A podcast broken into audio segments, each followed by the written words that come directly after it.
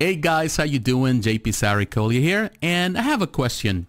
How is it that DC, the DCU, fails to connect with the audiences the same way that Marvel does?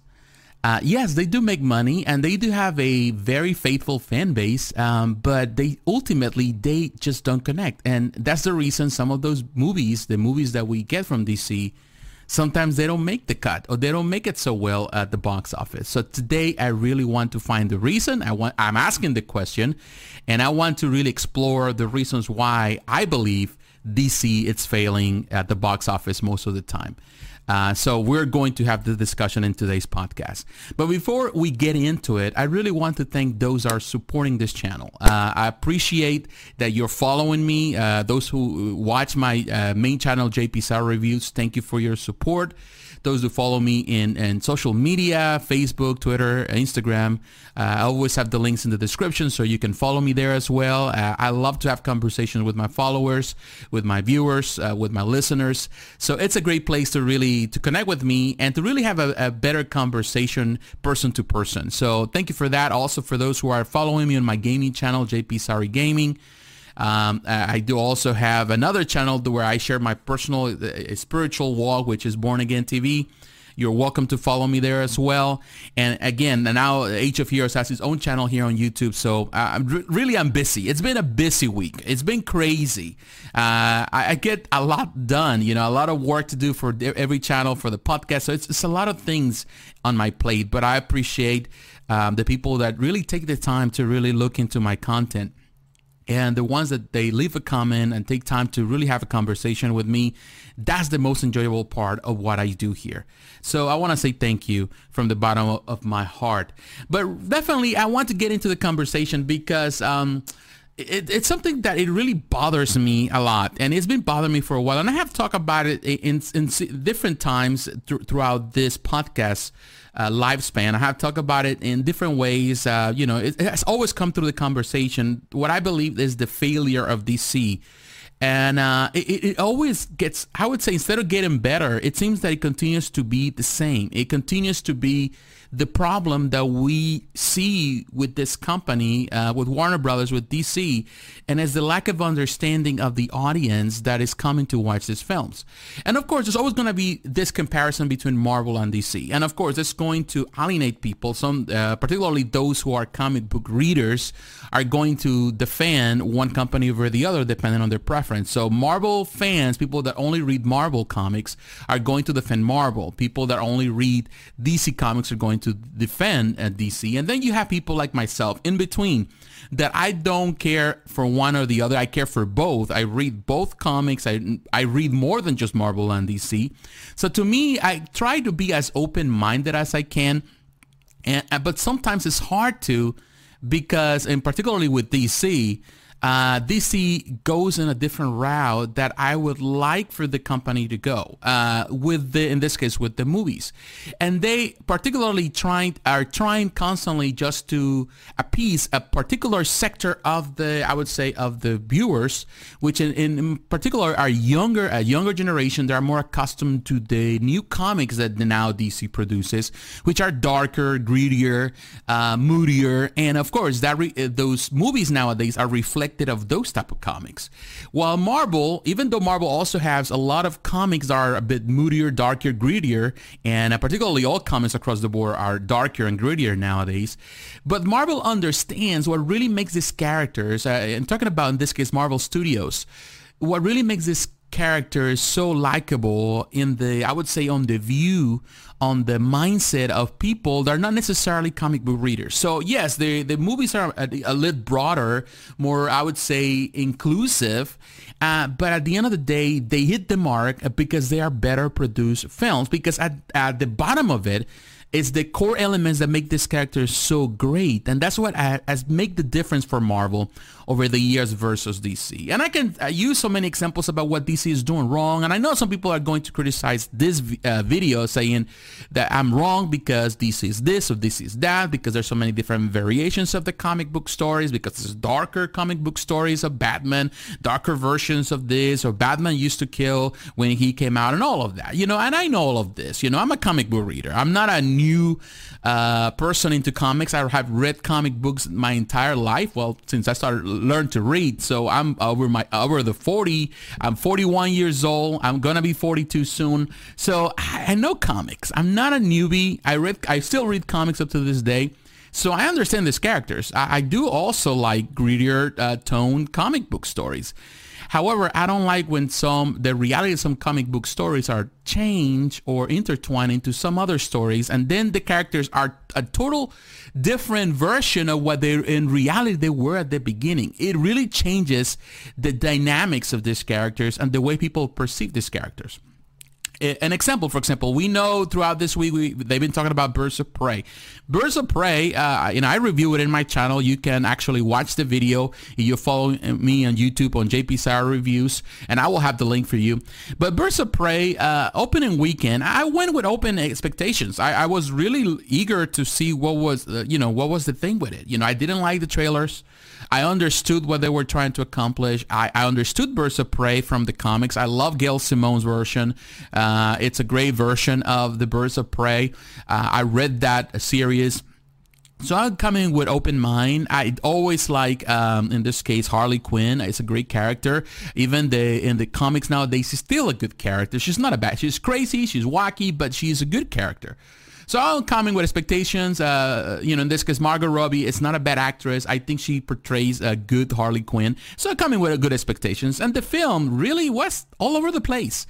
It, has, it, it had its good moments, but for the most part, the film was all over the place. And because it was all over the place, it didn't connect well with the audiences. You know, it was uh, in disarray. It was not a, it really, I wouldn't say it had phone, again, it had phone moments. It got great moments or good moments of, you know, the, the, the, in this case, the action scenes and the music soundtrack. So it looked cool. It had a great concept but the story was all over the place and ultimately it didn't work out so well. And of course the message that was presented from the beginning it really con- it didn't connect well with a lot of people to the point that a lot of people didn't feel the need to really go and watch it. That's the reason it only made 32.5 millions uh, on uh, opening weekend. That was pretty much it, it, it, although a lot of people are saying that it didn't bomb per se because it's making money it's not a hit or miss it's just in between. It's nothing to write home about. And uh, it really failed as soon as Sonic came out. Sonic, uh, the first day it came out on Thursday, it was a very slow de- debut, but then the weekend was pretty strong, and it made a hundred million dollars globally. And uh, it still continues to make money. And I enjoy Sonic. I also review Sonic in this channel. Uh, and um, I really had a good time with Sonic. It was not a bad film. Uh, it's now the most successful opening weekend for a, a, this case a video game movie. Uh, it surpasses uh, in this case uh, detective pikachu. It made 57 million just in the us alone and uh, detective pikachu made like 54.3 millions. So it, it, surpasses. It's very popular. It was uh, full of kids. What i really love about sonic is that it respected the character. It respected the spirit of the character. Yes the film was facing a lot of criticism because of the early design and we talk about in the podcast here to last year. It was heavily criticized to the point that they decided to redraw everything, went back to the, I would say, the drawing board. They redo everything. They took more time for, for, for them to release the film, but when they released it, they really nailed it because they were respecting the source material. Now, Birds of Prey did not respect the source material. Yes, it, there's a lot of wackiness around Harley Quinn, but when you introduce Birds of Prey, when Birds of Prey is part of it, and in Birds of Prey, just a total, uh, you know, I would say a total travesty of what it was or what it what meant to be. It's just not good you know so it was definitely a bad decision by dc now we also have this week we, we saw the trailer for um, the upcoming of this case for the the suit for the new batman the robert pattinson batman version.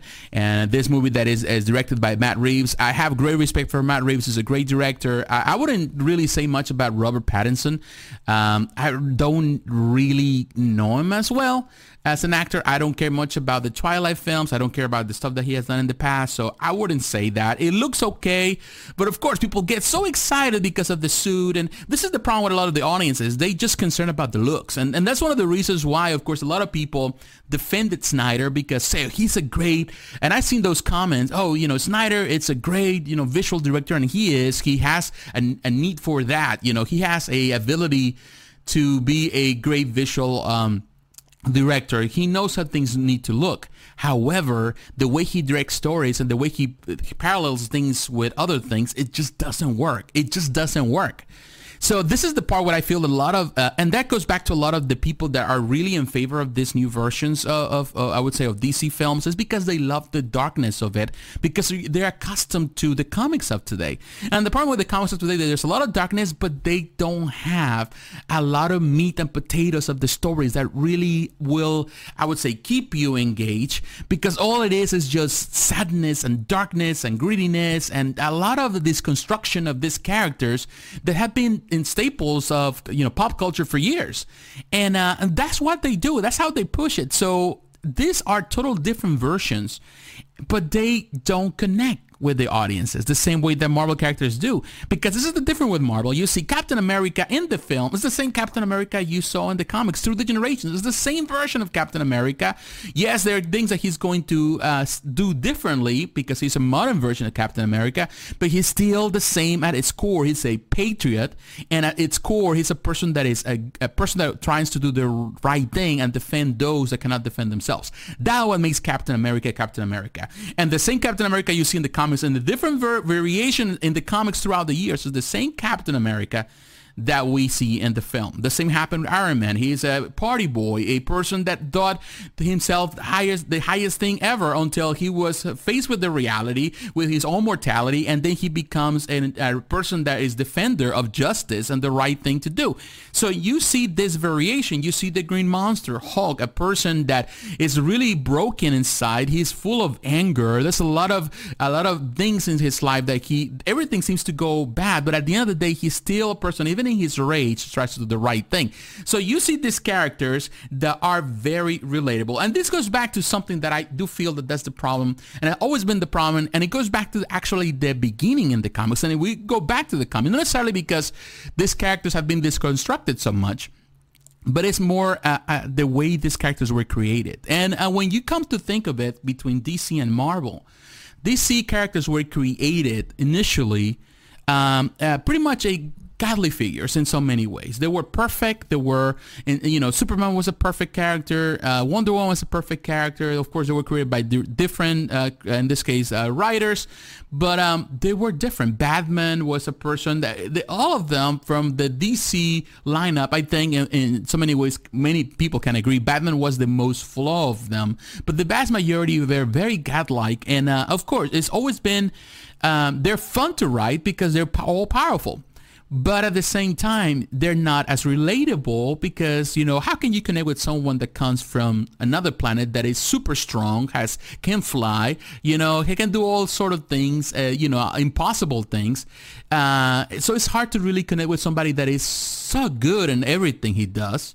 But then you see people like you know in this case now you go to with marvel and you see characters that they're really flawed from the beginning characters that are really broken and uh, and that was the idea from the beginning from Spider-Man, who is really uh, nothing goes well for Spider-Man for Peter Parker uh, everything goes bad. Every the love of, it, of, his life, you know, dies tragically. You know, he's always a scrawny kid in, in, high school. You know, and you know, then he goes to college. He's just a nerdy kid.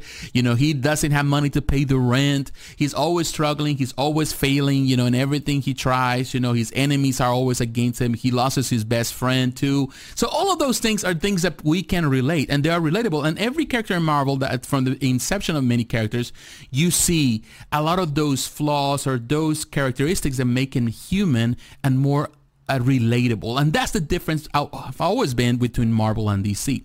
So I think eh, back in the 80s when Marvel, you know, in the 70s and 80s when Marvel was really taking the industry by storm, uh, DC find ways to really start deconstructing these characters to make it more enticing for viewership. And that was happening in the 80s when we saw the invasion of British writers And uh, that's what a lot of people say. Well, a lot of these writers are the reason why this happened. And I wouldn't blame them. I think it was more an editorial choice by DC to really try to change the, I would say, the way people were perceiving these characters to make it more realistic and uh, and of course you see this darkening of a lot of these characters that still prevails up to this day uh, uh between DC characters because they have been deconstructed to make it more human.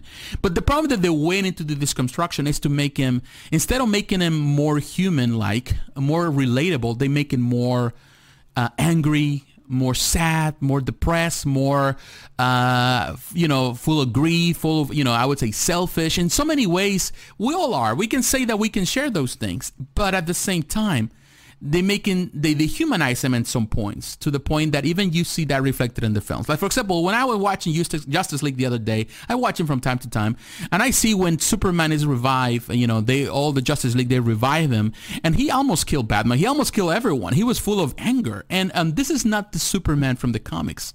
This is not the Superman from the comics at any point. Just probably in modern times, yes, but not the t- the real Superman. So that was completely out of place, out of touch much out, of the reality of these characters.